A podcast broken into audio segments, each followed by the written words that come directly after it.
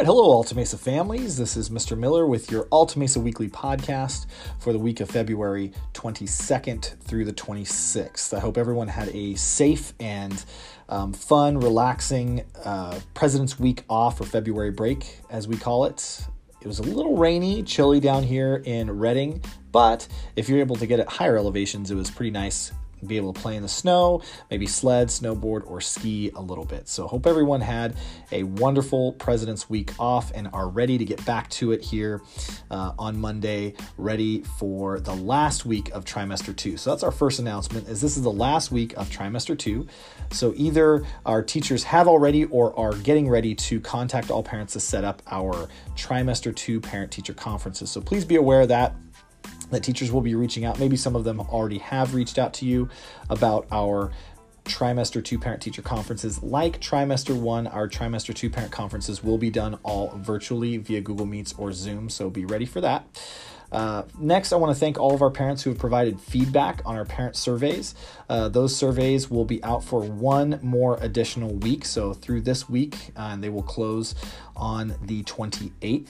So if you'd like to, if you haven't submitted a parent survey yet and you'd like to submit that parent survey again, that those survey results help us grow as a school, gives us solid feedback in what we're doing well and what areas we can improve in. So we really appreciate those who have already submitted a parent survey. And if you haven't, please consider taking a few minutes and going on and filling out that survey. The surveys will be on the weekly newsletter uh, Mondays from the Mesa.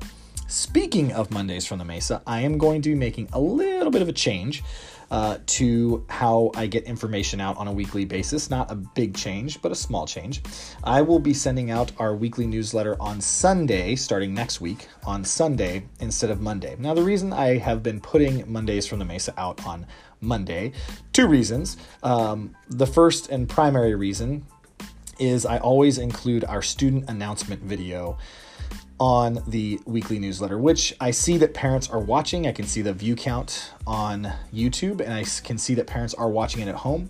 Um, but uh, I think it's probably more important. The, sorry, the second reason also was the title, Mondays from the Mesa, just rolls off the tongue really nicely. But I think it's better to get all of our weekly announcement information out on Sunday. So that will be the Sunday phone call, the podcast, as well as the weekly newsletter, all out on Sunday evening.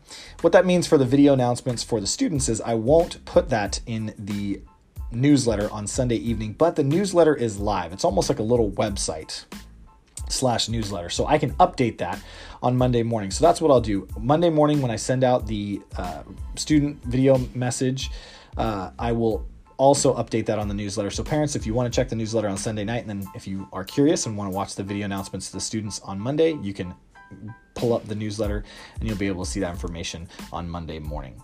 All right.